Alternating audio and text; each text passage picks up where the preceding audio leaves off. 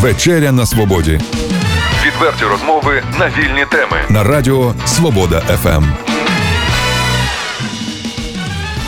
Вітаю в ефірі Вечеря на Свободі. Сьогодні відверту розмову поведу я. Мене звати Олександр Соломаха. Я одразу ж представляю нашого гостя. Це експерт-міжнародник, голова ради зовнішньої політики Українська призма Геннадій Максак.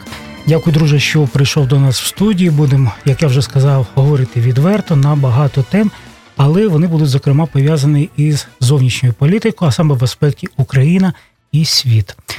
І е, будемо сьогодні говорити і про Угорщину, і про Вірменію, і навіть про Африку, але розпочнемо нашу розмову із твоєї статті, яку я підглянув на одному із польських інтернет-ресурсів. Він називається Єврактив. Там з'явилася твоя стаття під назвою Вишеградська четвірка плюс Україна або Вишеградська п'ятірка, і знак запитання такий жирний стоїть.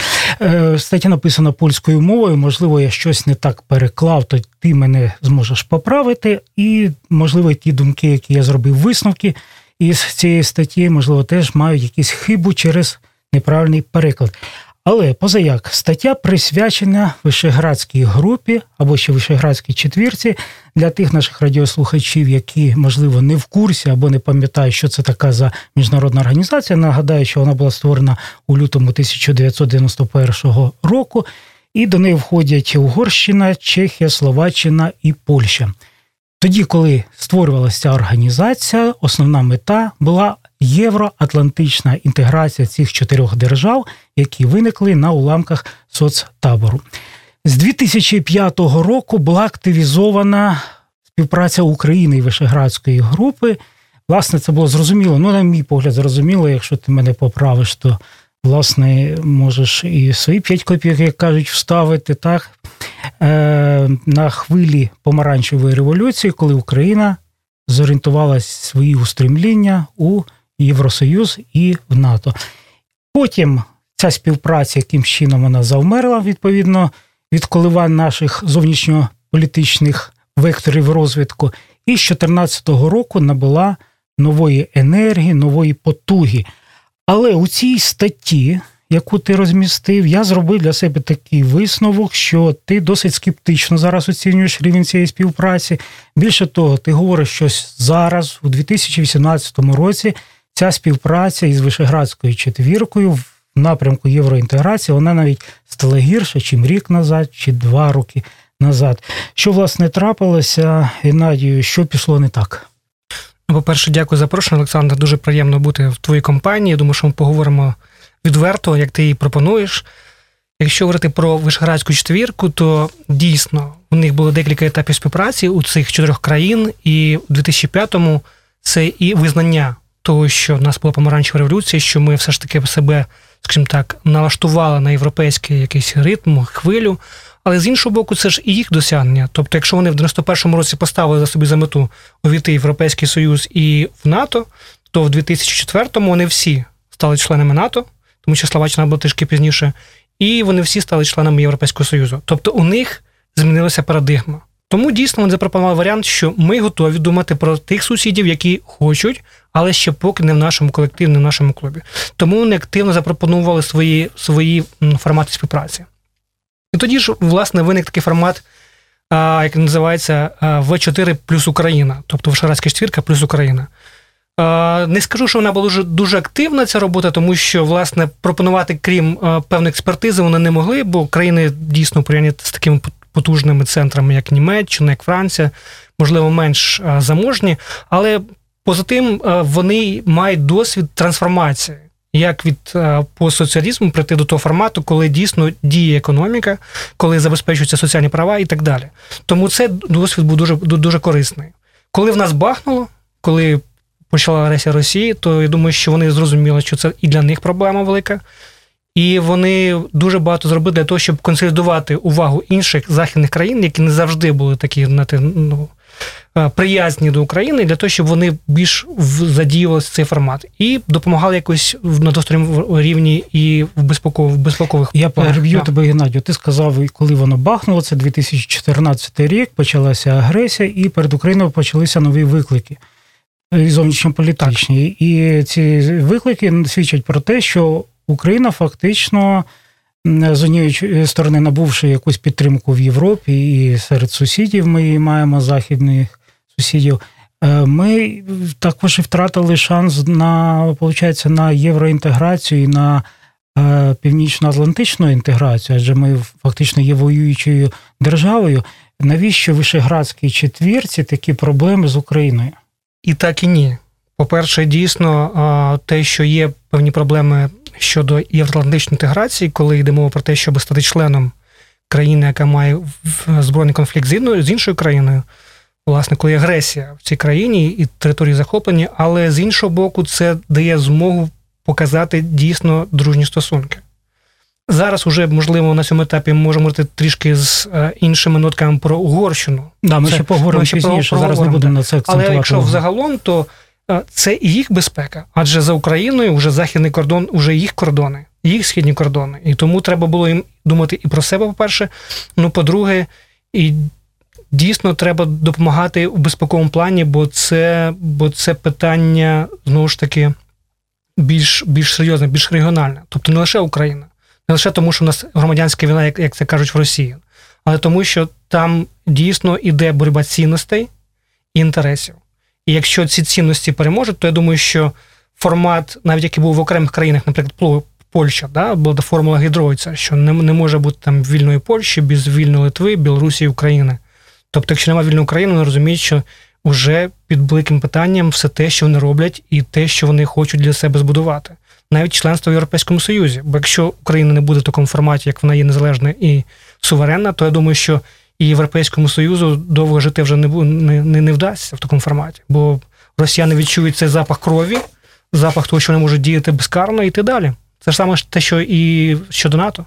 Повернувся до тієї статті, яку ти писав, і про перспективи перетворення Вишеградської четвірки в п'ятірку, і ти там вставляєш певні цифри, тобто дати, терміни, які, ну, як на мене, досить песимістично бачать майбутнє України. Тобто там десь років через 10, якщо я не помиляюся, чи навіть 15 є якісь перспективи щодо можливого якось більш тісної співпраці, інтеграції України у ці європейські євроатлантичні структури. Чому саме такі терміни ти ставиш, виходячи з чого, на чому ти базуєшся? Ну, давайте почнемо так по по, по поличкам. Перше, якщо ти назвав вже V5, да, тобто V4 плюс Україна або V5, це була така невеличка провокація, а вона побудована на тому, що в 16-му році чи в 15-му президент Порошенко сказав на зустрічі з міністрами закордонних справ цих країн, що цілком можливо, що ми хочемо стати частиною вашого вашого клубу В5. А насправді я думаю, що контекст був трішки інший. Мова йшла саме про реформи, які є в цих країнах. Бо якщо технічно В4 Вишеградська група вона не є настільки інституціоналізована, щоб це була якась організація.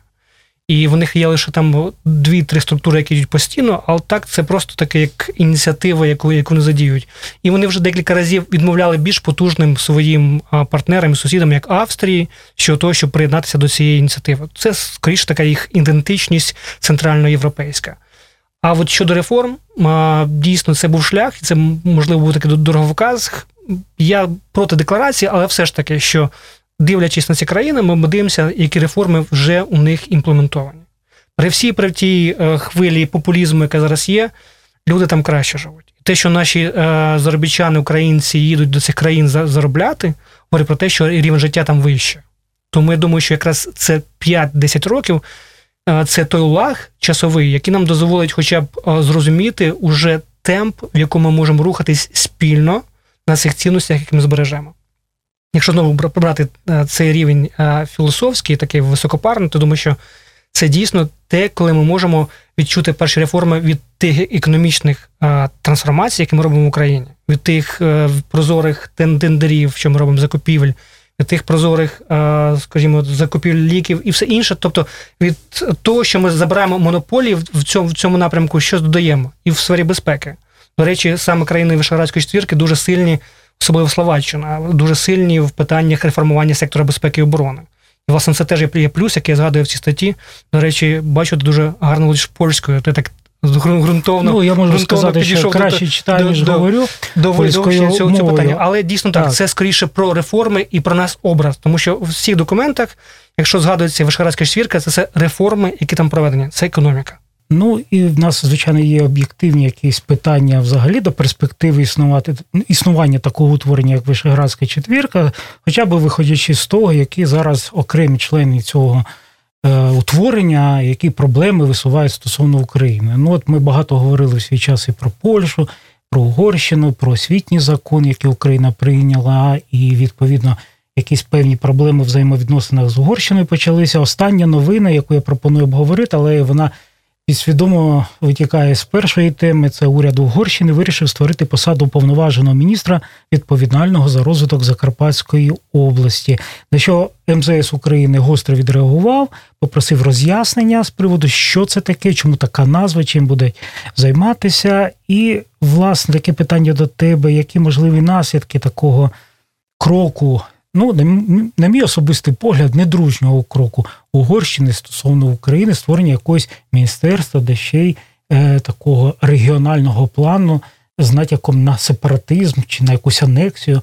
Ну, ти як людина близька до дипломатичних кіл, будеш правильні терміни використовувати у цій темі. Ти знаєш, важко говорити дипломатично про ті, е, скажімо так, підходи, які зараз щодо України бере для себе Угорщина, тому що вже з того моменту, коли пройшов саміт НАТО, було зрозуміло, що ми знаходимося на хвилі дуже прохолодних відносин. І насправді е, такі кроки очікувались. Бо е, перед тим, скоріше, ну, якщо в середині липня був цей саміт, то в кінці червня була проведена зустріч міністрів закордонних справ і на яких було обговорено і, в принципі, домовлено про дорожню карту, як рухатись далі. Тобто, як іти далі, і навіть сам міністр законних справ Сіярто, який є там, скажімо так, яструбом в команді угорців, який виступає по українському питанню постійно, з українського питання, то він сказав, що так, ми бачимо рух вперед. Але потім все змінилося. Вони приїхали додому, це вже не вперше. Не домовляються. Ми, начебто, все добре на камері говоримо, що є певний прогрес і компроміс, але приїжджають вони в Будапешт, і тут виявляється, що Україна їх обдурила, що вона нічого не зробила, і ми будемо блокувати їх далі. Тобто, для наших е, слухачів я нагадаю, що Угорщина хоче і блокує наші європейські прагнення. Вона намагається у всі документи політичні, які приймаються між Україною і Європейським Союзом, всунути свої 5 копійок, і не завжди це є скажімо так, конструктивний е, формат роботи вона блокує євроатлантичний напрямок, і вона, звичайно, буде блокувати і формат співпраці з Вишградською четвіркою. Це відчувалося, до речі, під час останнього головування, яке відбувалося з е, червня минулого року до липня поточного року. І, власне, в цей час максимум форматів спільних між Україною і Вишградською четвіркою блокувалося. Якщо наші дипломати до них приходили і казали, давайте зробимо те, те і те. Ну так там були розмови, давайте розділимо мухи окремо, котлети окремо. Отут ми з вами домовляємося ці питання, ми з вами якось знаходимо спільний компроміс. Отут чекаємо ваші пропозиції, тут ми кладемо свої пропозиції, але начебто домовились, нам про це показали, руки пожали, а на виході нічого. Ну, це ж є формат, який можна назвати, можливо, таким новим підходом до дипломатії Угорщини. Тобто домовляємося, потискаємо руки, потім приїжджаємо додому, сідаємо і пишемо реліз, де кажемо, що наші партнери зовсім не партнери, а хтось інший.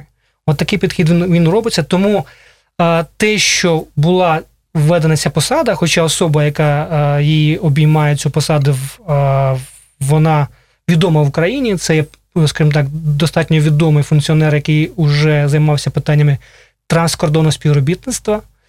Але те, що саме його посада в такому форматі сформульована, це я думаю, що це є така провокація на подальшу ескалацію. Для того, щоб показати, наскільки начебто Україна неадекватна, бо вона не пускає цю особу. Це було зрозуміло прогнозовано, що Україна буде захищати свій інтерес. Ну, пардон, ми ж не кажемо, що давайте ми зробимо нашого спеціального представника по розвитку Будапешта, наприклад. Ну, от я хочу до тебе інше питання. От коли Україна висловлює протест, що стоїть за конкретно за цим словом протест? Е, які наслідки фактично слід очікувати від того, що Україна щось комусь доводить, що вона з цим не згодна?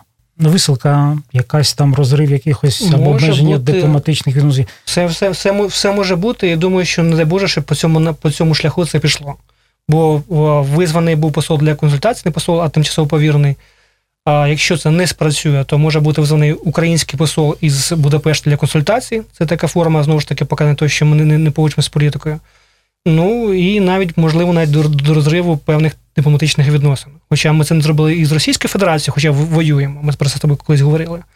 Але це цей крайній момент він, він теж важливий. Ну, це ми б цього не хотіли. Ми завжди говоримо про те, що ми налаштовані конструктивно. І ми дійсно маємо певні кроки, які узгоджені були щодо, якщо повернутися до цього закону про освіту, про мовну статтю, то там є додатковий закон про середню освіту, який має бути розглянутий в, в парламенті восени. Там є питання про норму про перехідний період, який має продовжувати бути до 23 року. Тобто ми показуємо, що ми хочемо. Але така, знову ж таки, політика, яка обрана партією Фідес, партією Віктора Орбана, вона не не, не шукає компромісу. Йому це не потрібно. Бо насправді ми легка здобич для того, щоб на ній піарити, якщо відверто говорити. Да? Він воює з Європейським Союзом. Він приїжджає на саміт е, на Раду ЄС, де кажуть, давайте зробимо спільну політику, е, як поводитись з тими, хто просить притулку біженців із, із півдня. Вони кажуть, а ми не хочемо. Ми просто поставили паркан, і це наша захист, наш захист, в тому числі і вас, західна країна. Хочете, не хочете, наша така позиція.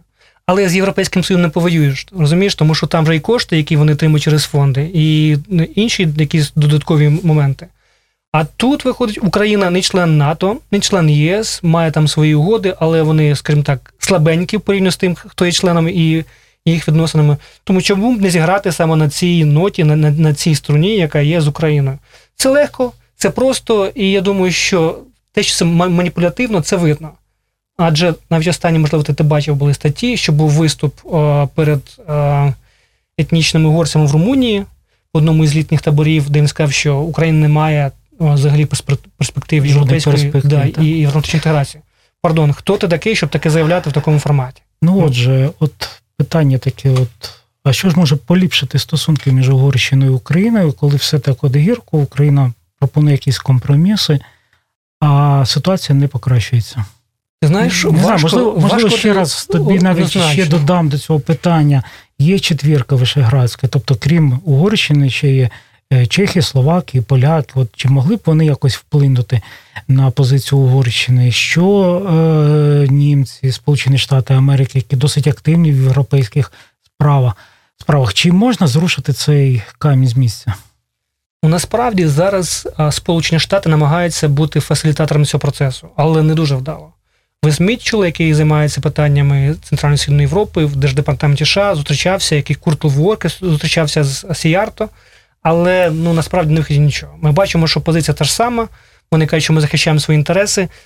І ну, єдине, що може трішки зрушити вперед, це дійсно голосування по цьому закону про середню освіту. І дійсно вже прийняття, законодавче прийняття про продовження перехідного періоду. Це може трішки вибити в них е, е, ґрунт з-під ніг, тому що на, на це вони опираються. Бо ви обіцяєте, але ви не проголосували. А враховуючи, що у вас скоро вибори, а враховуючи, що у вас там теж своїх популістів багато, то ви просто можете про це не проголосувати і що нам робити. Тобто, в тебе великі особисті сподівання на осінь, коли буде розглядати законопроект про середню освіту. Тобто, ти ну, якийсь дедлайн е, ставиш, можливо, відліку часу? Це невеликі сподівання, але вони є. Бо насправді уже лаг, куди куди йти далі, навіть в, в їх дипломатичні інструменти він закінчується. Якщо зараз ще Сполучені Штати з ними розмовляють, намагаються умовити знайти компроміс, то я думаю, що скоро це вже набридне і там, і в Європейському Союзі. І тоді вони зрозуміють, що це ця грань вона вона перейдена, да? що вже немає іншого шляху, як далі йти. Але поки вони це відчувають. Тому якщо ми максимально швидко зможемо вирішити це питання, в тому числі наш парламент, бо зараз якраз питання в ньому, як вони вважають, то я думаю, ми можемо спробувати вийти на яке мінімальне плату розуміння. Але знову ж таки, зважаючи на те, що ми, як я казав, легка здобич, то дуже швидкого і дуже глибокого порозуміння я б не очікував. Що ж, будемо йти далі і слідкувати за тим, як події будуть розгортатися. В цьому напрямку я нашим радіослухачам нагадую, що у нас сьогодні гість, експерт міжнародник, голова ради зовнішньої політики Українська призма Геннадій Максак. І переходимо до наступної нашої теми: це Вірменія. Хочу нагадати, що 26 липня спеціальна слідча служба Вірменії звинуватила генерального секретаря організації договору про колективну безпеку Юрія Хачатурова в поваленні конституційного ладу аж у 2008 році і звернулася з цим питанням до суду. Е, за два дні після цієї події був так само фактично схожими звинуваченнями затриманий і арештований на два місяці колишній президент Вірменії Роберт Качарян. Е, реакція Росії була досить гостра. Виступив міністр закордонних справ Російської Федерації Сергій Лавров, і він заявив, що Росія дуже пильно стежить за ситуацією в Вірменії. І вона розраховує, що все-таки Вірменія піде по конструктивному шляху. За словами Лаврова, після зміни влади в Вірменії Кремль сподівається, що нове керівництво буде просувати об'єднавчі підходи і зміцнювати національну згоду. Такі якісь заяви Росії з приводу того, що там відбувається. Е, от там знаємо, що там відбулася якась така так само лагідна революція нагадує, можливо, Україну, можливо, не нагадує, можливо, це більш там 2004 5 рік, ніж те, що було звичайно у 2014-му. Але що відбувається у Вірменії?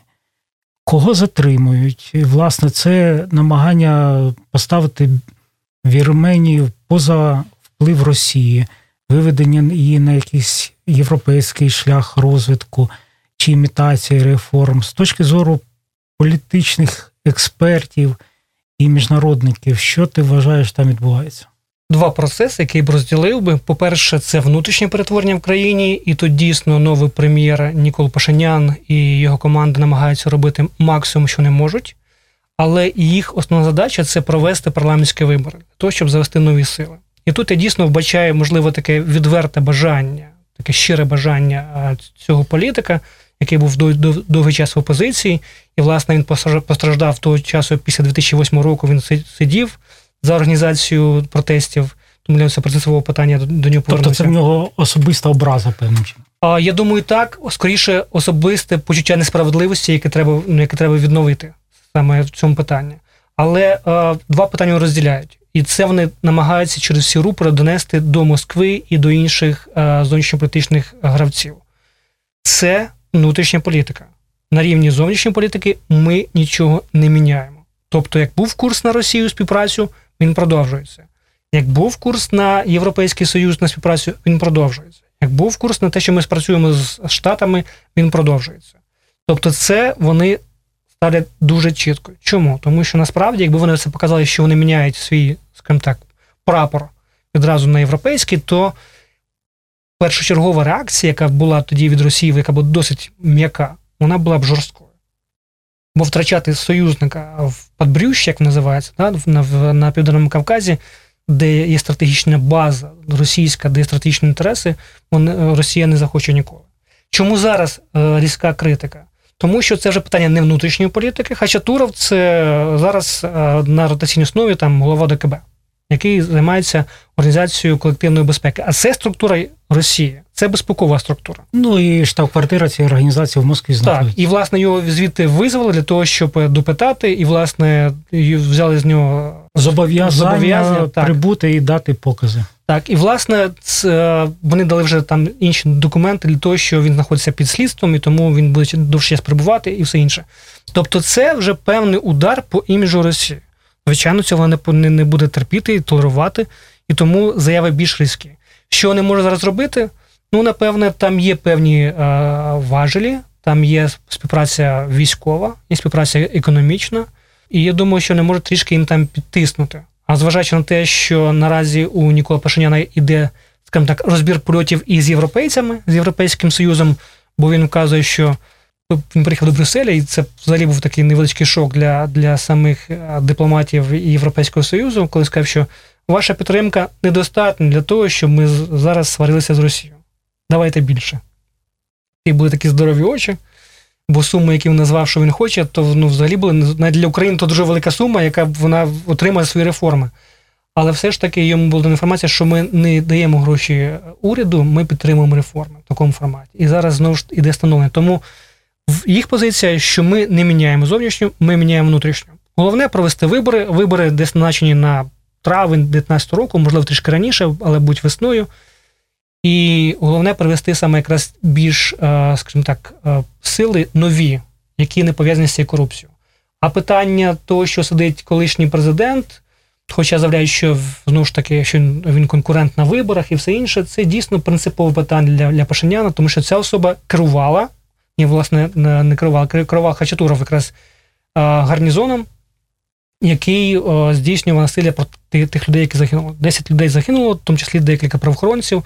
Тому тут це принципово і важливе питання, бо воно показує, що дійсно є справедливість, і за неї бореться саме цей тимчасовий прем'єр. Геннадію, в українському сегменті Фейсбуку можемо зустріти багато таких дуже слів, які пишаються з тим, що робиться у, Вірменії, навіть заздрить. Е, В Україні так само треба повторювати. І там такі от фрази Пашинян заарештував, Пашинян дав, зробив ультиматум, Пашинян викликав на допит, Пашинян ще щось зробив. Така досить велика активність цього нового прем'єр-міністра. Тобто, я так зрозумів, ти пов'язуєш це із риторикою майбутніх президентських виборів. Парламентський. Е, е, так, так, е, парламентських виборів, я перепрошую. Е, інше питання. Е, ти як з точки зору як експерта політичного, чим все це закінчиться? Ці арешти, посадки, ультиматуми закінчаться з виборами? Чи дійсно Вірменія налаштована на серйозні зміни в внутрішній політиці? І як тоді ще Карабах і Азербайджан? Ну, почнемо, як це може закінчитись. Ніхто не знає. Навіть самі вірменські експерти, які займаються проблематикою вже там від того, від початків, як тільки закінчили свої вищі навчальні заклади, вони не знають, чим це може закінчитись. Бо насправді ми не знаємо зріз е, людей, які е, прогресивні, а які можуть стати реакцією. Пам'ятаєш, ти ж порівнюєш це з нашою помаранчевою Ну, революцією. ми хочемо паралелі якісь наводити з Ну, нашим от, суспільством. Ну, ну, ну, в принципі, так. Тобто, мені здається, що в багато в чому ми були неуспішними, тому що ми не, не, не відчули, ми не створили критичну масу тих, хто хоч хотів щось міняти. Більше було якось реакційного напрямку, реакційної натури, і тому вийшло те, що вийшло. Е, він хоче ламати хребти якраз е, тим, хто зараз при владі, тим, хто може очолити цю реакцію. Тому, якщо йому вдасться, то це буде добре. Але треба розуміти, що в, в тому ж самому Вірменії, в, в, в, в Єревані, в інших містах є великі інтереси і російських а, олігархів, в тому числі, які можуть, в принципі, давати якийсь опір такій швидкій зміні, такій радикальній зміні. Тому великий е, виклик для Пашиняна проводити щось кардинальне, але при тому знову ж таки зрозуміти, де е, знаєш, як щурку, якщо заняття в кут, потім він кидається. Коли ця от реакція, коли ці корупціонери і ця партія при владі, яка республіканська партія, коли вони просто розуміють, що в них немає нічого іншого, як тільки захищатися з цими можливими Тобто відчути якусь межу, за яку не Так. варто переходити, так? З іншого боку, треба розуміти, що Пашинян, він сам журналіст, він розуміє, як працює медіа і, і як працює питання політтехнологій, тому антикорупційні е, скандали, які є, і те, що на хвилі антикорупції, це дуже гарна інвестиція в майбутнє. Все ж таки він хоче бути прем'єром по, по тому, як пройдуть вибори парламентські, як був обраний прем'єр. Але я думаю, що тут дійсно є якраз ця, ця межа. Не всі розуміють його до кінця, тому що є бажання, не, нема, скажімо так, немає навиків. Ну, добре, у них а, дуже потужний і фаховий міністр законних справ. Але не всі, що прийшли в команду, вони мають гарний до цього бекграунд. Інколи виходить так, що вони роблять дуже дуже такі примітивні помилки, які їх опоненти збирають. Ну, тобто кадрова проблема Один простий, дуже наприклад, важлива. в- е, випадок. Зараз е, має бути прийнятий новий виборчий кодекс, який має там прибрати всі моменти, де є там можливість там виборчої корупції і все інше. Два проекти. Один готує, а, скажімо так, робоча група створена урядом Пашиняна, і одна створена робоча група, яка є в парламенті, саме республіканською партією, яка є головою коаліції. І е, виходить так, що ті хочуть в уряді, але в них немає нормальної експертизи. Хоча вони залучають і громадських діячів, в них немає того рівня експертизи, який є у тих, хто займається на цьому на, на, парламентському рівні. Тих є експертиза у парламентарів, але вони хочуть зберегти там свої ці всі нюанси, свої ніші, де можуть вони там грати на, на виборчих процесах. І є велике знову ж таки опасіння, велике побоювання з боку громадськості, що Пашинян спробує створити цей кодекс, він буде не фаховий, але він його надавить, він його, е, скажімо так, е, спробує внести в парламент і щоб проголосувати. І це може бути подальшим таким форматом, коли буде напруженість зростати. Наприклад, такий варіант, да? Багато говориться про те, що Пашинян дійсно займається такими питаннями більше політичними, ніж адміністративними. Тобто він е, не, навіть не координує до кінця роботу свого уряду. Є люди, які працюють, кожен в своєму відомстві, але при тому при всьому, як такої, скажімо так, цілеспрямованої роботи немає. В них є нова підписана угода з Європейським Союзом. Поглиблена угода, яку вони довго хотіли, і це був для них прорив. Але до сих пір немає дорожньої карти. Я думаю, що Пашинян не зовсім розуміє, як, як це буде дорожня карта щодо імплементації цих реформ. Європейські гроші, ще раз нагадаю, це не уряд гроші, а уряд на Якщо реформи. я спробую перекласти це більш зрозумілою мовою, тобто це проблема більшості революціонерів не лише в Вірменії, в Україні, в інших державах. Тобто е, е, ті люди, які прийшли до влади на певних подіях, на революційних подіях, вони е, інколи просто не встигають, або дехто, можливо, не здатний привести якихось нормальних експертів, які могли б зробити е, конкретну роботу. Тобто та ситуація і в Вірменії, яку ми сьогодні бачимо, Мгм. це в першу чергу кадрова політика. Тобто е, влада так несподівано звалилася на руки, і тепер е, офіційний.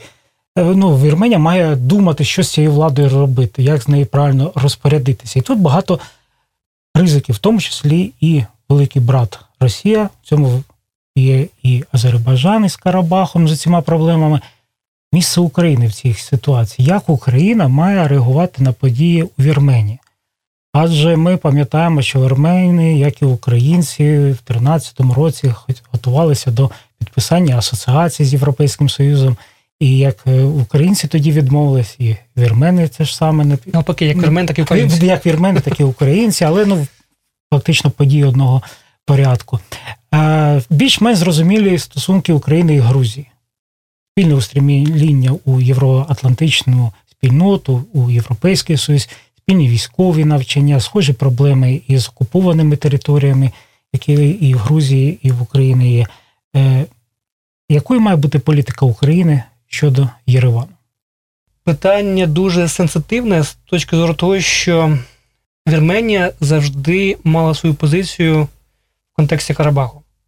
Наприклад, події, те, що відбувається в Україні, те, що е, з незаконною анексією Криму і з агресією, вони ніколи не підтримували на рівні ООН там, і інших організацій міжнародних наші резолюції щодо підтримки територіальної цілісності. Чому? Тому що це знову ж таки удар по їх позиції по Нагорному Карабаху. Плюс питання Росії.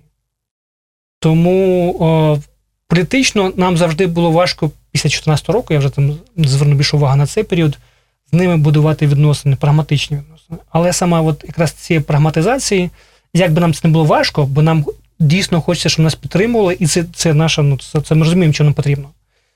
Але нам необхідно будувати економічні зв'язки. Нам необхідно використовувати максимум зусиль щодо м'якої роботи України в Вірменії. До останнього часу у нас не було там свого, свого посла. Да? Чому? Тому що ну, ми розуміємо, як ми можемо політично реагувати, якщо такі, така позиція з, з, з тої сторони, з того боку. Але мені видається, що Україна не відчуває себе лідером, ну і важко відчувати, коли ти воюєш. Але менше з тим, ми велика країна. Що там тієї Вірменії і, і яка, яка є Україна? Ми мусимо робити проекцію свою в цьому регіоні. На жаль, цього немає. Ні економічної, ні суспільної, ні, ні інших форматів. Тому я би сказав, що навіть в східному партнерстві, де ми знову ж таки є бенефіціарами і Україна, і Вірменія, ми по, по різні сторони барикад. Якщо ми входимо в клуб асоціації, тобто трьох країн, які підписали угоду про асоціацію з Європейським Союзом, це ще Грузія і Молдова. Значить, в Молдові теж там зараз не, не досить гарна ситуація. А, а, то, то з ними у нас трішки, трішки важча політика. І вірмени завжди хочуть зберігати формат шести, при тому при всьому, що вони на якомусь етапі для нас є таким баластом, да, або, або гальмом на, на, на етапі розвитку відносин з Європейським Союзом, в той час, як ми хочемо більш ди- диференційну політику. Тому моя, моя позиція і те, що б я радив би, якби ми запитали в Міністерстві закордонних справ, максимально е, диверсифікувати зв'язки з е, Вірменією на рівні громадянського суспільства, на рівні політичному, можливо, допомогти з якимись питаннями е, виборчими, але знову ж таки розуміти, що те, що вони зберігають зовнішню політику, яка як була, по замовченню, ми не, не, не віднайдемо швидкого розуміння нашої позиції по Криму і по агресії. Ну і власне, напевно, все-таки якесь замовчування, воно і нам вигідне в деякій мірі, тому що е, якщо будуть вірмени педалювати цю питання з приводу там Криму, то ми так само е, як дзеркальною, дзеркальною відповіддю можемо це робити з приводу Карабаху. Тобто Ну, ми так краще робимо, тому що займатися на- лише наша позиція. економікою. Ми підтримуємо ці позиції Азербайджану. Це наша офіційна позиція, тому тут вони розуміють, чому і ми розуміємо, чому так це ведуть. Але з іншого боку, це не веде ні їх до вирішення конфлікту, на жаль, ні нас. Так, і єдине, що потрібно згадати, що все-таки Вірменія це є член організації договору про колективну безпеку, а це той військово-політичний блок, де головну скрипку в цьому оркестрі відіграє Росія. Хочу нагадати, що в нас сьогодні гість Геннадій Максак, і він є голова Ради зовнішньої політики Українська призма. Геннадію, наступне питання це Африка.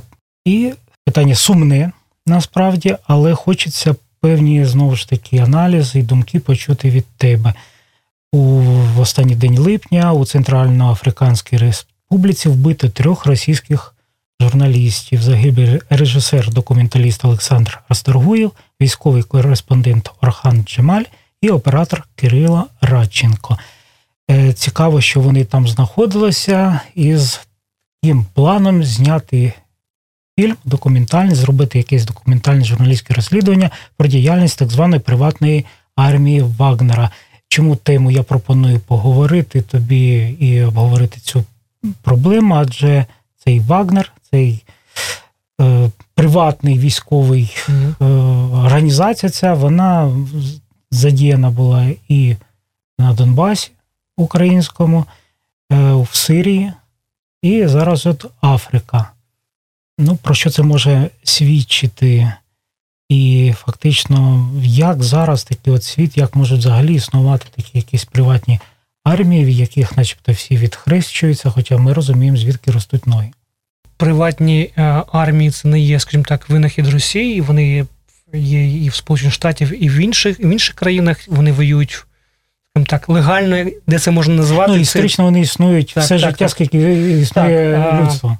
Так, так, так воно є. Якщо говорити про е, цю компанію Вагнера, чому вона для нас цікава? Дійсно, ти сказав, що вони і були помічені на Донбасі, і Служба безпеки про це давала конкретну інформацію, задокументовані дані про те, як е, вони координували свої операції в Україні. І, власне, те, що був збитий, пам'ятаєш, тоді е, літак е, з нашими десантниками, це знову ж таки була операція Вагнера. І це, це дійсно є дуже, дуже така компанія, яка дуже наробила багато зла в Україні те, що журналісти поїхали, це я думаю, це дійсно інтерес до організації, яку Росія почне використовувати, можливо, не лише для заробітку, а лише для того, щоб проєктувати свої глобальні інтереси. Адже ми знаємо, що Росія хоче повернутися в клуб тих, хто глобалістів, називає їх так, хто вирішує справи по всьому світу, по всім куточкам за куточкам. Тому я думаю, що вони і в Африці знаходяться для того, щоб можливо якісь питання, які стосують Росії, використовувати.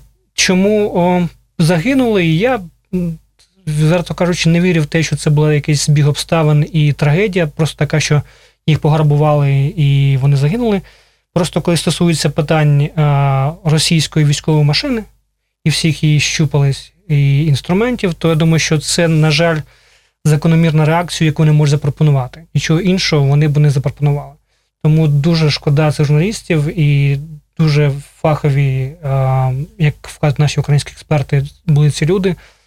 Але ми мусимо розуміти, що це дійсно та гідра, яку, яку важко перемогти лише борючись з її однією частиною.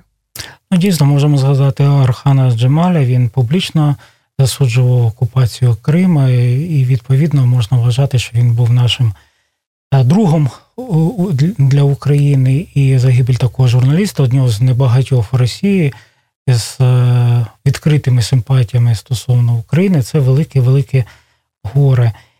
І все ж таки, щоб можливо довго тут ми можемо і не говорити, не те, що все зрозуміло, але настільки сумно, що, начебто, е, певні очевидні речі важко обговорювати. А знову ж таки, е, чим як мав би реагувати світ, цивілізований світ, європейський світ, демократичними цінностями на існування такої потужної на сьогоднішній день армії приватної Вагнера. Згадаємо Сирію. В Сирії був удар там е, з дронами, з усіма американців, які знищили там протягом кількох хвилин до півтисячі е, бойовиків цієї армії. От е, зараз би мала бути якась операція чи ні? От ми знаємо Сомалі, так? Сомалійські пірати, які дошкуляють всьому світу, всьому торговому світу, вони нападають, грабують. І там багато разів були операції міжнародних об'єднаних сил з приводу того, щоб присмирити якось цих піратів і принаймні на певний час яким чином вирішувалися питання е, про те, що на морі ставало менше нападів, і там було більш спокійно. Е, Зараз би мала бути якась реакція на вбивство журналістів від ну, якихось європейських установ, які працюють в Африці, американців. Знаєш, тут питання в тому, що ну, росіяни досить вдало замітають сліди. Навіть з тим новачком, як ми пам'ятаємо е, в, Великобританії, все начебто доводить про те, що там була Росія, але кажуть, що шановні, ну наших пальчиків там роги капит немає, тому давайте казати, що це не ми, а просто так щось щось вийшло. Те ж саме тому і з компанії Вагнер дуже важко довести, що це саме вони. Хоча ми розуміємо весь підтекст, того, що ти говориш, але важко сказати, що вони саме були причетні і сказати, хто саме і як саме був причетний. Тому мені видається, що а, тут скоріше має бути якась превентивна дія. Адже ми розуміємо, що якщо навіть буде проведена якась акція з допомогою спецназівців е, штатів чи європейських країн, то це не завдасть великої шкоди, адже прийдуть нові бойовики, яких е, знову купить е, російський Кремль. Ми це розуміємо, тому що це найманці, які купує Кремль в себе, є кадрові грушники і кадрові військові, але є ті найманці. То я думаю, що просто вони будуть більш обережніші, можливо, там якийсь інший камуфляж робити. Треба бити по Росії. Санкціями треба бити політично, і ми розуміємо, що тут трішки є в нас непорозуміння, що стосується власне єдності і солідарності всіх європейських країн і, власне, Євро, Євроатлантичного альянсу. А для чого щось доводити, якусь причетність чи непричетність, якщо є незаконне угрупування військове з гарно озброєне, і так як у Сирії, Росія відхрестилася від тих бойовиків, вагнерців. Сполучені Штати уточнили, це точно не ваше. Ні, це не наше. Ну, дякуємо. Далі це вже наша справа. Ну, такі адхок варіанти вони можливі, але знову ж таки, це е, точкові дії, які не вплинуть на те, що Вагнер перестане діяти. Адже ми розуміємо, тут у нього є замовлення від держави, а не від тих, скажімо, африканських якихось племен, які його які його ангажують. Тому тобто треба, треба бити, прибрати ринок. Треба бити по тих, хто їх купляє. Так. Угу. Добре, і останнє питання в нашій сьогоднішній розмові на вечері на свободі. Вже менше місяця залишилося до осені, а осень це традиційно новий політичний сезон. Якісь твої перспективні плани, можливо, прогнози з приводу, що нам очікувати в Україні від осені, від нового політичного сезону. Ну тут можна навіть зовнішня політика, внутрішня. Що ти бачиш? Видається, буде дуже важким сезоном. Чому? Тому що навіть наші європейські партнери вони вже трішки хвилюються те, чи будуть е, продовжені реформи, які в нас діють в рамках угоди про асоціацію, в рамках тих зобов'язань, які ми взяли, і по візовій лібералізації, і все інше. Але ми самі бачимо, що наразі е, дуже багато е, політиків буде хотіти отримати лаври популістів європейських, які на, на, на хвилі популізму прийшли, прийшли до влади.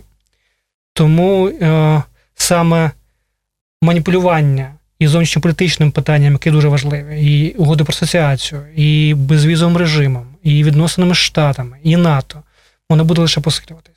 Чи це допоможе нам? Ні, допоможе. Пам'ятаємо, як відбувалося з російською мовою. Це це чинник кожен раз впливав під час виборів, і потім народ починав там трусити з одного боку в інший. Тому о, хотілося побажати мудрості, але, на жаль, мені видається, що не цей час і не ця хвиля для політиків, щоб її мати. Чи чи втримає, скажімо так, провладна коаліція, я умовно назву, да, там ті сили, які зараз працюють на те, щоб ці реформи тримати, дуже важко сказати, чи вони будуть вони в одному човні, чи не будуть в паралельних, чи не будуть просто ти там на бардаж один до одного. Тому тут, мені видається, нас чекає дуже жаркий сезон. Ну і дай Боже, щоб ми дійсно втрималися, тому що і Росія теж очікує на цей період. Власне, як як і Орбан думає, що ми будемо слаб, слабими і зможемо втратити це питання на користь Угорщини в їх баченні. Так і Росія має більш кровожерливі плани, які теж напликає на те, що буде дестабілізація, прийде нова особа, буде якась реакція, і тому дуже хотілося, щоб була більше прагматики в цьому питанні, але, на жаль, поки і не видно. Всі питання на, наразі переходять в маніпулятивну, маніпулятивну площину і ну, візьмі, ти ж сам бачиш, що відбувається, Від- відкрий сайт або кожен сайт, ти бачиш, що всі питання з політики, вони наразі стають скоріше не такими ґрунтовними, де ми говоримо по суті, як скоріше якийсь там шапка закидательством і всім іншим. На жаль, дуже досить песимістично ти закінчуєш нашу сьогоднішню розмову. І не хотілося б вечерю завершувати такими словами. Позаяк ради тебе було чути в сьогоднішньому ефірі. Будемо тебе запрошувати сюди ще і з більш можливо кращими інформаційними приводами. Позаяк готуй аналізи, оприлюднюй, будемо з ними знайомитися і доносити нашим радіослухачам. Нагадую, що в нас сьогодні був гість, експерт міжнародник, голова ради зовнішньої політики Українська призма Геннадій Максак. Можеш кілька слів сказати на завершення? Дякую, Олександре. І з почином тебе в цьому, в цьому форматі. Мені дуже подобається той, формат, який стосується саме і зовнішньої політики. Щодо е, песимізму, ну, на жаль, це скоріше поінформований такий, знаєш, формат, коли ти розумієш, що може відбутися. Але ми говорили з тобою про Вірменію і про те, що там е, є бажання нових політичних сил, саме очищення і нового прагматизму я бажаю нам всім в Україні, тому що думаю, що люди, які бачать це, скажімо, більш тверезо і не мають за собою за плечами якихось корупційних схем, якихось там політичних майполітичних амбіцій, вони можуть досягти більшого, ніж те, що ми можемо один по одному. Живемо без ілюзій і з надією на новий прагматизм. Дякую. В студії був Олександр Соломаха. Нагадаю, ще раз був на захисті Геннадій Максак. До нових зустрічей, до побачення. До побачення. Відверті розмови на вільні теми у програмі Вечеря на свободі. Тричі на тиждень у понеділок, середу і п'ятницю о 18.00. на радіо Свобода ФМ.